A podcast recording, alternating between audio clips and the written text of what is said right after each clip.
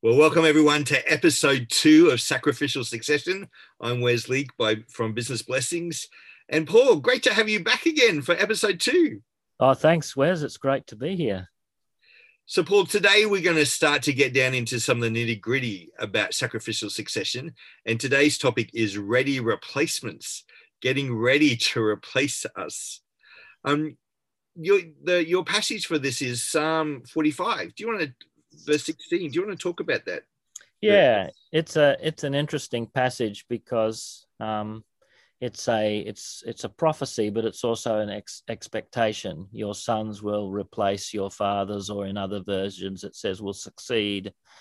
Um, and it goes on to say in the following verse, which isn't mentioned there, you know that your your your your name, your inheritance, your legacy will be remembered uh, throughout the land.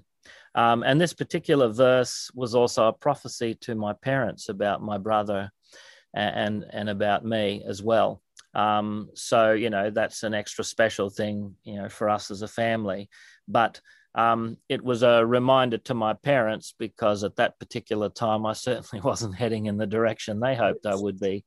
Um, but it was also in a sense that uh, we would carry on the um, the the the the vision and the mission and the passion that our that our parents had not necessarily in the sense like a, of a dynasty you know i'm not doing exactly the same thing that my dad did and neither is my brother but it was more the the idea of passing on if you like a spiritual mantle. Which is key. That like and even even apart from a spiritual mantle a practical mantle absolutely. well to others yeah. well, uh, uh, like a mantle in all aspects of that. Yeah, and to me, the the key with that verse is uh, it, it's intentional. It's an ex, it's an expectation. It's not a question. It's an expectation that your sons or daughters, your successors, will succeed you. There's an expectation there. It's not a question. It's an expectation. Which actually comes back to the generational nature of God isn't he? Like he, he talks about from generation to generation and that expectation that we will train up the next generation, we will release them, we will equip them and encourage them and train them. Um, yeah, you know, like I mean, Jesus said that as the Father sent me, so I'm sending you. There's three generations right there. Yeah. You know, in that in that practical sense of the word. Yes. Yeah, that's right. That's so true you know, one of the things uh, in preparing for this, uh, like I, I love this. You have some really good reality checks uh, in your book. And the first one is that all leaders will be replaced at some point by a successor, whether they like it or not. Absolutely. we actually don't like to think about that, though, do we? And and people don't have that in mind. They think that they can hold on to it for forever and a day. We don't, but I mean, even if you just look at statistics, the reality is both in the non-profit and for-profit sector, based on the research, people tend to stay. These are executives and top leaders, usually stay in a position for about ten years. That's the average. Um, a lot uh, less than that in terms of time that they stay. So, you know, you've got a window of opportunity of about a decade on average to do something about this. Otherwise, it will do something about it anyway. Yeah, it, it, it's true. But with that, most leaders do actually want to leave a legacy uh, behind, but they're not actually being intentional about producing that legacy. Well, I think I think there is an intention there, um, but certainly from my you know from my own um, experience, it never crossed my mind to be perfectly honest when I was running my businesses. And I was in the business of training and mentoring and coaching people. Uh, you know, executive orientation uh, was what we called it back then um, for executives who were going into foreign countries and foreign markets. Uh, I think you know sometimes these days it's called executive coaching or, you know things uh, different terms for it but broadly that's the business i was in and yet it never even crossed my mind uh, myself that I should be preparing, you know, others um, to be able to replace me, even if it was only potentially. Uh, so yeah, it was only for me. It was a wake up call when we were faced with a crisis that we just we couldn't wiggle around it. There was no wiggle room, and so we had to deal with that. You know, ready replacements? Nope, not at the moment. We have no ready replacements. Yeah, and it is a huge mindset shift change. Like I was talking to a new client yesterday and raising it with her. You know, what are you doing about replacing yourself in the business to to move on even just to move on to growing the business uh, which is which is an issue. Like if you know if she's not going to leave but she's going to stay there uh, and and for i don't know at least 10 20 years going forward but to be able to grow the staff so she, she can go and concentrate on other things was a key issue that came up. So we yeah see- so it's not it's not unusual you know um it, it's not it's the norm rather than the exception that people just let things happen. And even in you know very sophisticated organizations, you know, um, the, the the Harvard Business School talks about what they call a leadership pipeline, uh, with the assumption that you know potential leaders are coming through a pipeline. Um, well, I tell you what, if they are coming through a pipeline, in most cases there ain't no water flowing through the pipes. Yes. um, because if you look at the statistics, um, organizations are just not preparing people. Um, and in some cases, they don't even have a plan in place uh, to do so. They may have it written, you know, into their management system, um, but in terms of actually in practice and actually thinking through it, uh, very few do. And that's what the research shows. Uh, Absolutely. Stanford says that what is it? Only fifteen percent of organizations are grooming their successors yep. which is like 15%. That's like, yep. I, and it's, you know, people do get hit by the proverbial bus too, you know. so, well, you know, we often, we do often think about it as something happening to someone. But the, rea- the reality is, um, yes, of course that happens. But um, a lot of leaders don't stay as long as they should anyway. So you've got situations, I'm sure you can think of half a dozen immediately, so can I, where someone has not stayed long enough to be able to be involved in preparing anyone. And so the organization's got to rush around trying to find someone, usually from outside, um, to be able to replace the person who's left because they've left long before they should have done. Usually, you know, because something better comes along. Which is so, Paul. Let, let's unpack some of these problems because because because this is one of the major problems is, and we actually don't often think about what happens when someone leaves too early. Often we're at the other end of the scale. Someone's hanging around too long, and we're trying to get rid of them. but but we see this in in all sorts of organizations because i mean even to like you look at the employment situation today in australia it's very hard to find staff. So better other organizations are out there offering better money better conditions and enticing people to jump ship. Um, yeah and i mean the other factor that you need to deal with is if you look at some of the research that's say been done by forbes is that the the vast majority of the younger generation and i'm not blaming them necessarily by the way but they don't have a long-term commitment to organizations. Based on the forbes research most young uh, adults would tend to commit to only about two or three years before they may move on again. Uh, that doesn't suggest a great deal of continuity. Unless of course you're working really hard to prepare the next generation of people. Otherwise, uh, your, your pool of potentials is going to be pretty slim. I, I had a very interesting meeting with TAFE Queensland on Friday where they were talking to me about the fact that they estimate that 40% of grade 12 students actually already have their own business and they're, they're not intending to actually go and be employed by anybody. And I thought that's a huge number. Um, so it could be that people are going into organizations intentionally. I'm only going to be there for two or three years because I want to go on and do what I want to do later on as well. which is, from one perspective, that's an, a great thing. But if they're going to go and do that, then we really need to instill these values into them.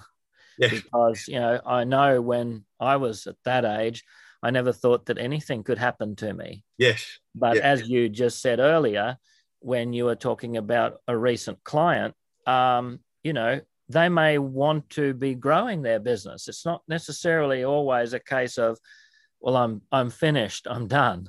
Yes. It might be, I actually need to grow this thing, but I've got no one who I can actually uh, prepare, even, let alone hand over to, so that I could have enough of a foundation to grow some more.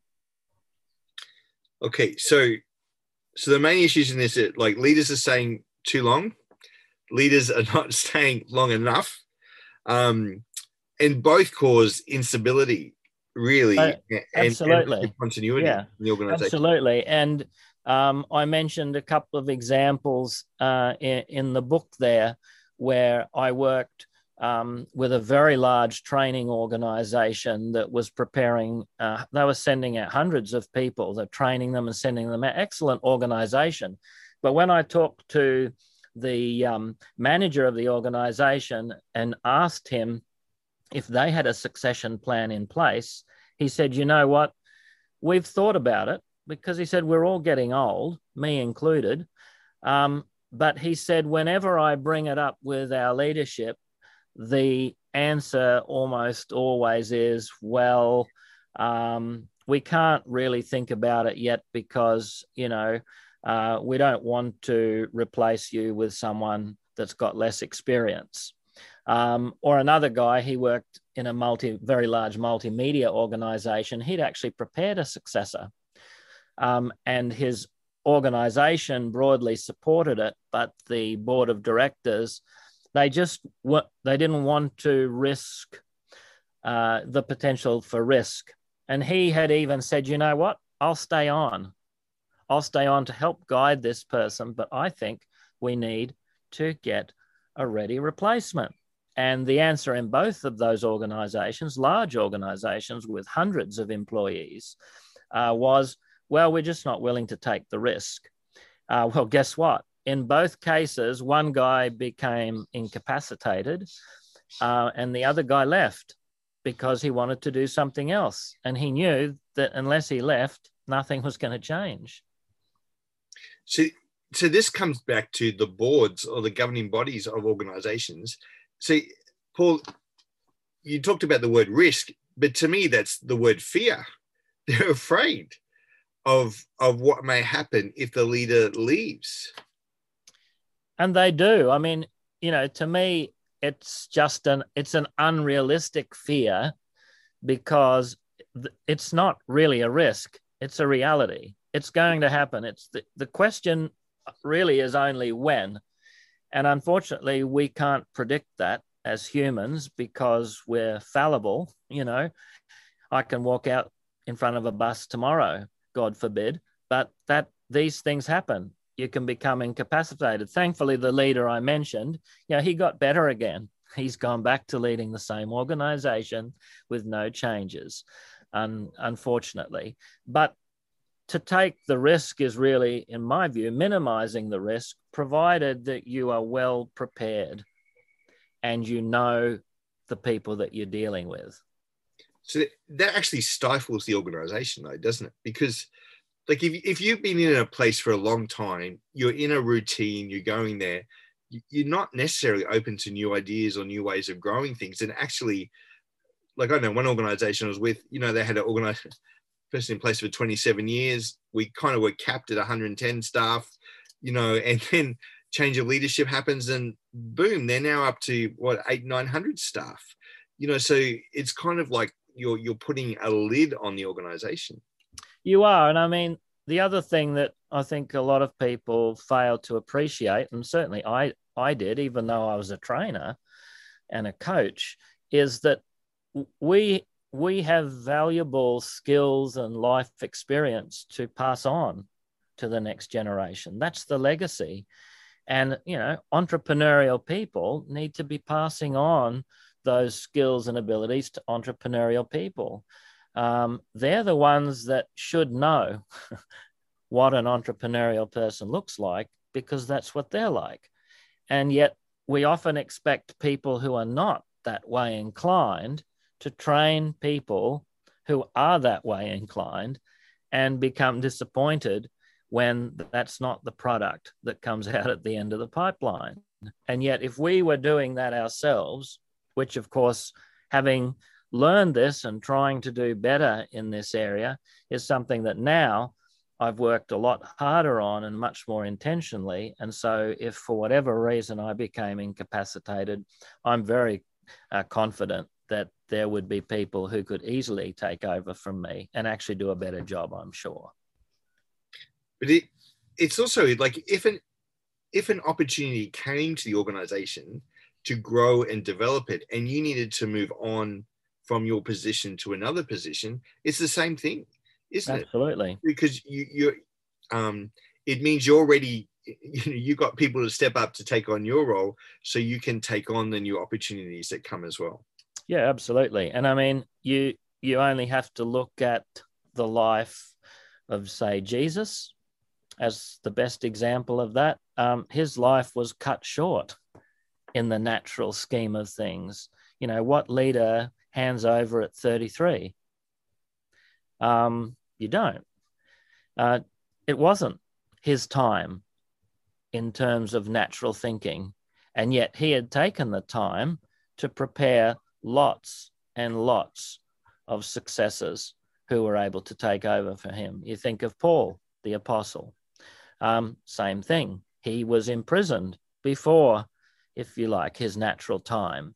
Um, and yet things were able to go on quite well without him, even though he continued to provide guidance because he'd already put in the effort to prepare people like Timothy and Titus and others who could take over from him.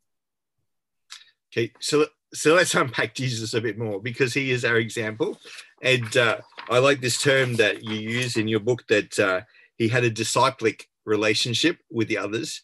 So, from your perspective, Paul, uh, what do you? How can we replicate Jesus's uh, dis, uh, discipling relationships like he had? with yeah, I was actually talking about this with, uh, I think it was with my mum this morning earlier, um, how common it is for um, organizations, churches, and businesses to put, you know, people that should be invested in really intentionally, put them into programs, a, you know, training program, put them into a small group um, put them into an alpha course. I'm not knocking any of those things. But what Jesus did really well is that he spent time with those disciples one on one. He modeled stuff for them so that they could see how someone in his position behaved at a meal time, talking to people on the street calling someone to come down out of a tree like Zacchaeus. They could see how he related to those people. So for me, it's very much about being close. It's a relationship, you know, and there's a there's a tradition, whether it's correct or not. Uh, it may not be a Jewish tradition, but it's claimed to be, which it says, you know, for any disciple, may you be covered by the dust of your rabbi. Um, it's essentially about being close enough, or we also talked last time about true succession, the idea that predecessor directly, it's not an indirect, they directly influence. That means spending time with people, it means having lunch together. It means watching how each person behaves in in a sense, non professional situations as well as professional ones. How do they treat someone? How do they treat a cleaner, you know, when they're out of earshot of the boss or other people in the office? Um, how do they listen to someone, you know, who appears to be not quite so important? You know, do they roll their eyes or pretend like they're interested, but they're tapping their foot to try and get away from the situation? All these things are modeled, they're, they're caught rather than taught. And that's how, you know, that's how I learned. Um, I learned because there were men who got beside me and showed me how to do things and then stood back and watched how I did it and I watched how they did it. And that's how I learnt the best. And I think that's how that's really describes what a disciplic relationship is you know having the characteristics of being a disciple and discipling someone.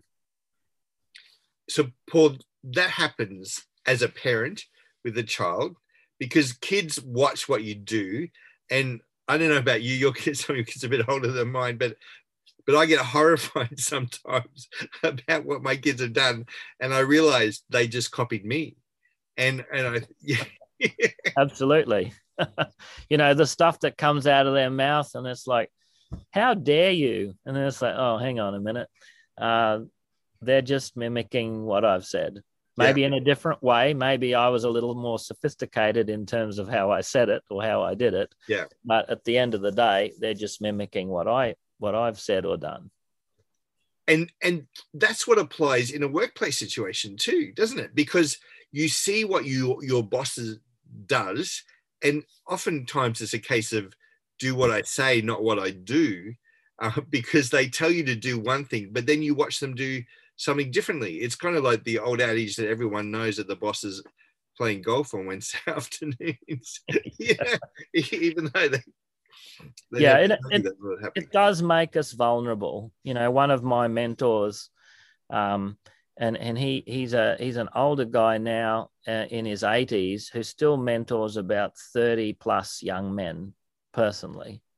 Um, and what he always says is, if you're not willing to be vulnerable, um, then you can't pass on a, a legacy to someone else, and you really cannot invest in a person. Uh, you can invest in things, but you can't invest in people unless you're willing to be vulnerable so that they can see, um, you know, the imperfections. So, so how, how would you define vulnerability, or what, what do you think it looks like? Well, being vulnerable is is difficult. You know, I've got to be honest and say, you know, if you were probably looking at a spectrum uh, for me, that's one of the areas that I would struggle with the most. So I'm certainly not speaking from a, you know, from a, here's an expert in vulnerability. Um, but to me, being vulnerable is about being honest about how things are right now. Yes. You know, um, and when we you know when we talk about sacrificial succession um, i guess that is a product of me being vulnerable and saying to god and saying to others you know what? With the crisis that we're facing right now in that particular case east timor and later on other places like myanmar and indonesia i don't have an answer for this. I don't um, all my years of study and expertise and project management abilities, there's no answer for this until, you know, I realized that the only way that we could change the situation that we were in was that we were able to prepare local men and women to take over from us. Now, that sounds like a really simple solution, never crossed our mind. I mean, sure, we trained people, we were training people all the time, but we weren't preparing successors. We weren't preparing somebody to fill our shoes uh, if uh, that possibility came up, which in our case was a probability. It wasn't like it wasn't going to happen, it absolutely happened. you know, so to, that's being vulnerable to say, you know what, um, I may not last as long as I think I will and I'm going to do something about it. That's being vulnerable versus, oh, well, you know, we'll see how it goes, or she'll be right, mate. Because um, that's not usually how life works out. no, that's right. So it's part of that vulnerability, and and you were like honest with your staff in saying we have this issue. We think this is what God is saying to us. We're going to walk it out, but we're we're inviting you to come on that journey with us. Yeah, absolutely. And you know, uh, I'm very thankful that when I shared this vision, because at the time it was only a vision, I didn't have all the processes or principles in, in place with my leadership. They supported me and they said, Well, um, go for it. Uh, let's see what you can do. But certainly for the people in country, because I mean, ultimately they're the they're they're the lab rats, for want of a better term. Um, for them, they were very uncomfortable. And, and as one guy said to me, he said, "You know, um, I come from a culture defined by competition. Um, and it's the best man, usually man, who wins. Um, he said, This is a complete paradigm shift to be preparing people to take over from me and actually willingly hand over. Um, and I think I mention it in the book. When I was working with uh, the, the people from this culture, I got a mentor because I didn't know this this particular culture well. It's a culture from um, Latin America. So one of my mentors had been he'd worked amongst these people for 50 years. And he, when I mentioned to him succession, his exact words were, Well, let me tell you something, brother. He said, I've worked for 50 years in that culture, and succession or transition in their culture, he said, is the leader um, either the organization splits or the leader leaves in a pine box. You know, he dies. Uh, he said, that's it. There's no other way that they deal with it.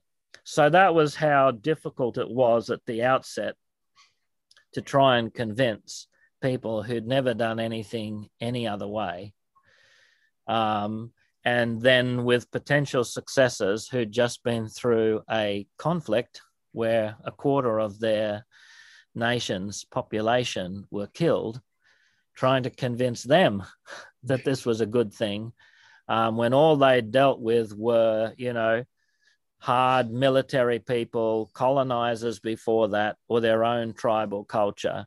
Um, and none of the those practiced anything like what we were talking about. Um, there wasn't a great deal of confidence in, in me, I can assure you. Yeah. Well, and Paul, as we work work through this podcast series, we're going to be unpacking that, aren't we, as we go? Yeah. So there's two questions that you pose in, in the first uh, devotional from your book. The first will be last, your daily devotional. You said one, how are you getting ready to be replaced? That that's a key question to ask yourself.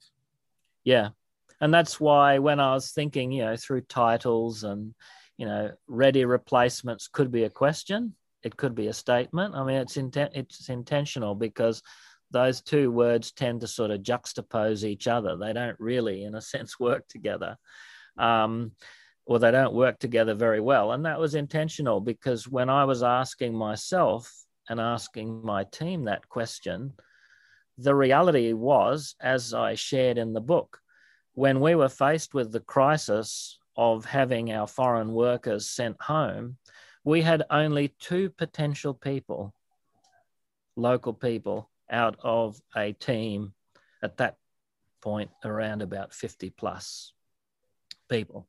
We're not talking about two people that had been trained and were ready.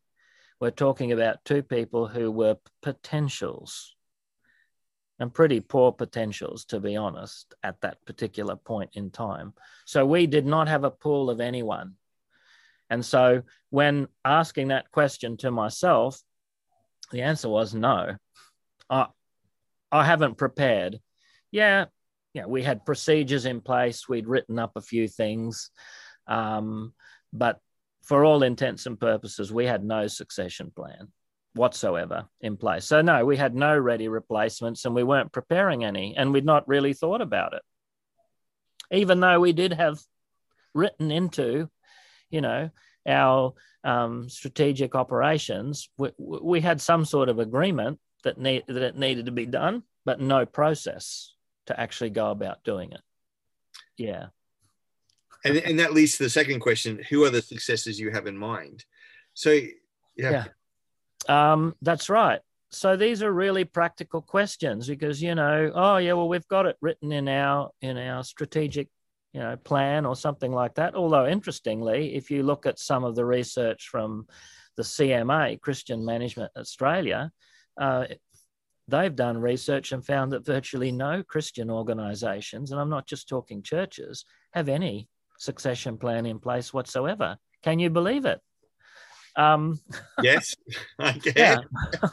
So, hence why we're doing yeah, this podcast. Exactly. So, when I asked myself that question, you know, I had to be honest and asked it of my team. To to be honest, they said no. No, we've not thought about it. We're not prepared, and we're not making any plans. So this is one of the things is actually when we raise this with people, it's like, okay, you know, you start to think about it and start to process it. You go to God and say, God, okay, who do you have in mind? Because God is a generational God. He has people in mind, and but it, and it's kind of like then we start to put our radar up, and you know, often God may say, actually, this is the one that I want you. Yeah, and it's interesting if you look at we you know we were talking about the life of Jesus before. It says that he went up to the mountain mm. before he went to the seaside to choose what would have to be said are possibly the most unlikely successes you could yes. possibly think of. Yes. Um, so he didn't do things on his own, and neither should we. We need to consult and we need to pray and we need to have clarity. And that's why we need, that's why that second question is who are you considering? It's not just, uh, you know, it's not just tick a list of people. In part of that preparing is it's actually looking and having time to see someone, like I said before, how do they treat, you know, the dog lying at the door when they've had a bad day? How do they respond to their partner when they've had a bad day? Um, those are the things that we need to be considering when we are thinking about someone who could potentially replace us and also about ourselves. How do I respond? You know, am I short with my spouse after a bad day? But if someone from the office or someone from the church calls, you know, I'm on the line straight away. Oh, yes, I've got, I've always got time for you, brother or sister. Of course you have, just not for anyone else in the family. Yeah. You know, the, this is what modeling's all about. And so it's spending time with people. And so our team in uh, East Timor, when they really got stuck into this, that's, you know, we, we were spending time with people, working shoulder to shoulder, seeing how they responded in situations like this so that we could, um, you know, we could choose someone um, over time who was actually ready to to to replace us. And you know, these were people who were not well qualified, weren't well trained, they were traumatized, but of the 50 plus successes that we trained in in East, East Timor, I can only think of one or two who have failed for a variety of reasons. And everyone told us they'd all fail, wouldn't mm. work. And hey, not all 12 of Jesus was succeeded. No, it's, and that's, you know, we, we need to remember that, that um, you'd have to say it's not a particularly good average, you know, two out of 12. Yeah. Um, but I think a lot of times we are a little bit arrogant if we assume that, well, we're better judges of character. Um, uh, no, not at all. We've got to expect that, but that shouldn't stop us from uh, being prepared mm. and really considering, oh, who is someone? Who, who's a couple of people that I can consider right now? And so for me, that's how I look at it. And, you know, we have this discussion a lot in our organization. You know, we're a multinational organization. This is CV, Christian Vision. Uh, we work in really difficult places with difficult people because of their background. you know they haven't been, they haven't got all of the benefits that we've had in our society and so we often say you know we work with what you've got you don't work with who you'd like to have you work with who you've got and you invest into them and spend time with them well, and I think that's a great place to finish today, Paul. We're starting to unpack this. There's a lot to unpack, but thank you. And uh, episode two done. The questions to ask yourself how are you getting ready to be replaced, and who are the successes you have in mind? And uh, our next episode will be on the last first. So I look forward to uh-huh. joining you with that next week as well. Thank you, Wes.